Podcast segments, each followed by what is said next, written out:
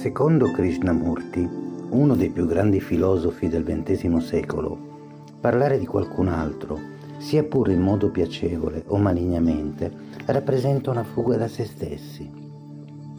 E la fuga è la vera causa della nostra apprensione. Eppure, preoccuparsi degli affari degli altri sembra essere l'attività preferita di molti come d'altronde lo dimostra la lettura di innumerevoli riviste e pagine di cronaca dei quotidiani, con i loro racconti di omicidi, divorzi, incidenti e via discorrendo.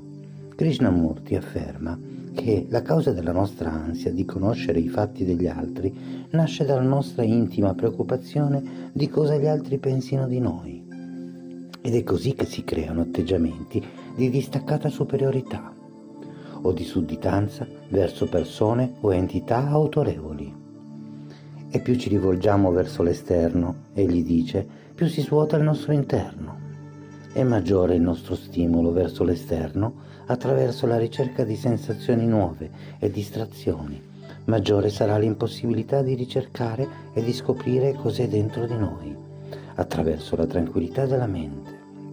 Naturalmente, restare semplicemente silenziosi non è automaticamente indice di tranquillità della mente.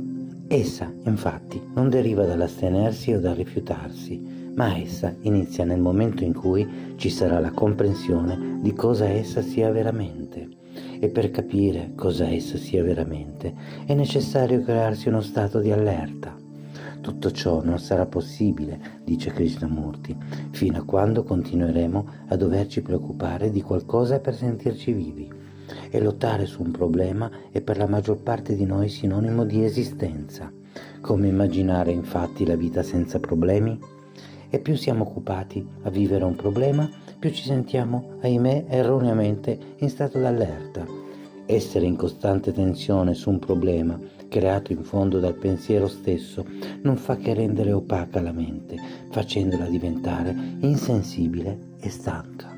Questo diceva Krishnamurti.